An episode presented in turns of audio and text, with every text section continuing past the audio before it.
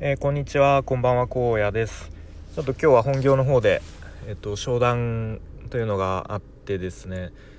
あのちょっと撮る収録する時間がバタバタして撮れなかったのでちょっとこんな変な時間に、えー、サクッと撮っていきたいと思いますが、えっと、今日は NFT のロイヤリティ問題が、まあ、今結構あのー、まあざわざわざわざわというか問題になってるので、まあ、それについて、まあ、僕もちょっとあの興味があるのでそれについて話していきたいと思います。でまあ僕自身あの、まあ、そんなにがっつり NFT に関わってるわけでもないしまあ知識もまだまだ浅いのでね、まあ、もしかしたら間違った解釈とかなんかあの言葉の使い方違ってたりとか、まあ、するかもしれないんですが、えー、まあ、ちょっとコメント欄とかで教えてもらえたり、まあ、ちょっと多めに見てもらえると嬉しいです。はいということでえっとまあまあ、前提として NFT の特徴の一つとして、まあ、僕自身もすごく面白いなと思っているのはあの、まあ、作品が転売されるたびに、えっと、クリエイターにも、まあ、ロイヤリティとして、まあ、売り上げの一部が入るっていう仕組みが面白いと思ったんですね。そうなので、まあ、例えばうんまあその PFP とかあの NFT のアイコンにする画像とかを、まあ、誰かクリエイターさんが出品してそれが転売されるたびにそのクリエイターさん自身にもこう少しずつ売り上げの一部が入るっていうことですね。はい、なので、まあ、結構今までってこう転売って結構悪いことのようにあの言われてたと思うんですけど、まあ、NFT に関しては、まあ、どんどん転売してもいいですよみたいな、まあ、そういう流れでしたよね。はい、でまあ、そのロイヤリティの仕組みっていうのは、えーと、 OpenSeaという、えー、 OpenSeaっていうのは NFT を売買する、まあ、世界最大のマーケットプレイス、まあ、デパートみたいな、まあ、デパートって最近言わないかなまあまあそういう、まあ、メルカリみたいな場所があってで、まあ、その OpenSeaがそのロイロイヤリティの仕組みを決めていたそうですね。はい、でまあちょっとここも僕はてっきりその NFT 自体にそういうロイヤリティの仕組みってなんか組み込まれてるのかと思ってたら、まあ、そのマーケットプレイスの OpenSeaが決めていたということですね。うんまあ、でも結構 Web3 の価値観とか思想としてなんかこう中央が権利を持つのはおかしいみたいなだから非中央集権だみたいな考え方だと思うのでそのやっぱオープンシーによっていろいろ決められてるのはおかしいみたいな、まあ、そういうこうなんだろうなあの意見というか考え方が出てきたみたいですね。はい、なので、まあ、もちろんオープンシー以外のそういうマーケットプレイス取引所っていうのかな？では、まあ、ロイヤリティがなかったりするそうですね。うんまあ、うちのマーケットプレイスマーケットプレイスはえー、ロイヤリティ払わないですよみたいなところもあるそうです。うん、でまあロイヤリティっていうのはその、まあ、NFT を売る側の人が払うのでまあじゃあ OpenSea以外のところでこう取引しようかなみたいな感じで結構こう他に流れて流れていったというか、うん、そういう OpenSea以外の取引所が結構人気になっていたそうですね。うん、で、まあ、ちょっとそこで OpenSea的にはあんまり面白くないので、えー、まあ、こんなこうメッセージをメッセージというかこんなこと言ったそうですね。でロイヤリティを払わないようなサイトとかサービスは、えー、まあ、こちら監視してブラックリストに載せますよと。うん、でブラックリストに入ってる、まあ、他の取引所では、えー、取引できないっていう旨をえスマートコントラクトにちゃんと書いてくださいと。うん、でスマートコントラクトっていうのは、えー、NFT の、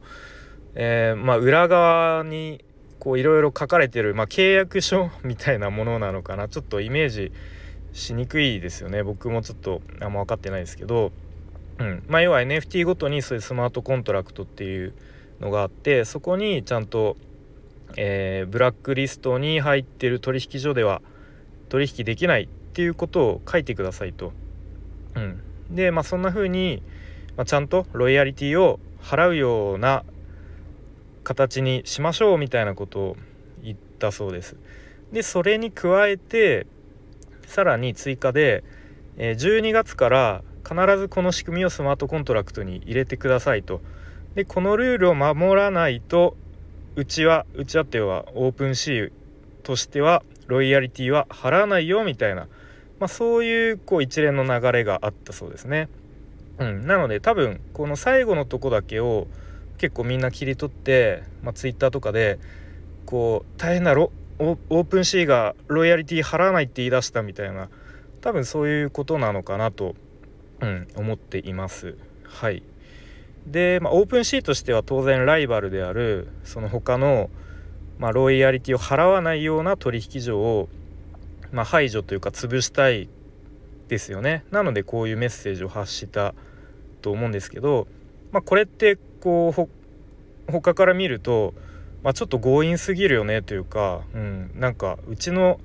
言ったこと守んないとあのちゃんとロイヤリティ払わないよみたいなちょっと脅迫に近いよねみたいなことでまあこう